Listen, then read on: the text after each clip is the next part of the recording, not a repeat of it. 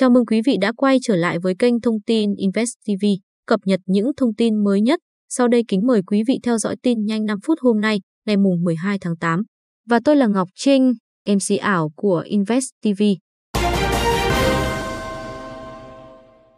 Từ ngày 11 tháng 8, Bộ Công an sẽ quản lý công dân vùng dịch bằng phần mềm kết nối với cơ sở dữ liệu quốc gia về dân cư. Cụ thể, Công dân dùng máy tính, điện thoại có kết nối mạng để đăng ký khai báo y tế tại sức khỏe.dân cư quốc gia.gov.vn. Khai báo xong, công dân sẽ có một mã QR code dùng được trong 3 ngày để di chuyển qua các chốt. Việc khai báo này tương tự phần mềm của Bộ Y tế, nhưng bổ sung thông tin thường trú, lưu trú, tạm trú. Trường hợp người dân không có thiết bị kết nối Internet, cảnh sát sẽ đặt bản khai giấy ở các chốt. Sau khi người dân kê khai, cán bộ làm nhiệm vụ sẽ nhập dữ liệu này lên hệ thống để quản lý thông suốt.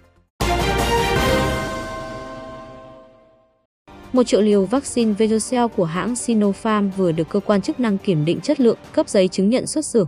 Bộ Y tế cho biết, lô vaccine này đã đủ điều kiện sử dụng cho thành phố Hồ Chí Minh.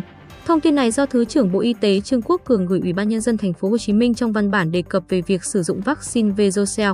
Ủy ban nhân dân thành phố Hồ Chí Minh cho biết thành phố sẽ sử dụng vaccine Verocell như các loại khác với tinh thần tự nguyện và miễn phí, ai đồng ý mới thực hiện. Tuy nhiên, dịch bệnh phức tạp ở nhiều địa phương trong khi lượng vaccine chưa đáp ứng kịp. Vì vậy, thành phố đề nghị Bộ Y tế cho phép được san sẻ với một số tỉnh, thành có nhu cầu. Ủy ban Nhân dân tỉnh Quảng Ninh quyết định giao 15.889 m2 đất cho công ty cổ phần Mặt trời Vân Đồn thuộc Sanger Group để thực hiện dự án khu nhà ở xã hội Săn Home Cảng Hàng không tại xã Đoàn Kết, huyện Vân Đồn. Toàn bộ diện tích này được giao theo hình thức có thu tiền sử dụng đất. Được biết, trong phần đất này, gần 8.000 m2 là đất ở, gần 2.000 m2 là đất sân chơi, thể dục thể thao, còn lại là đất cây xanh, giao thông, bãi xe, hạ tầng kỹ thuật. Ngày 10 tháng 8, Tổng cục Đường bộ Việt Nam đã đề xuất Bộ Giao thông Vận tải giảm 30% giá vé cao tốc hiện tại cho một số phương tiện từ quốc lộ 5 sang cao tốc Hà Nội Hải Phòng.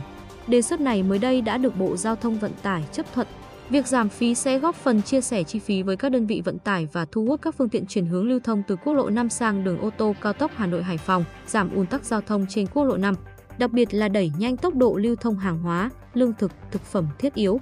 Mức giảm giá bằng 30% giá dịch vụ sử dụng đường bộ hiện đang áp dụng. Thời gian thực hiện giảm 1 tháng kể từ 0 giờ ngày 12 tháng 8 năm 2021 đến 24 giờ ngày 11 tháng 9 năm 2021.